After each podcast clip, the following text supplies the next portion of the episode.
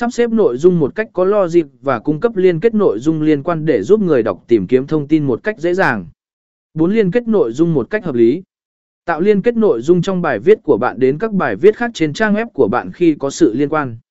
Điều này giúp người đọc tìm hiểu thêm về các chủ đề liên quan và cải thiện trải nghiệm họ trên trang web.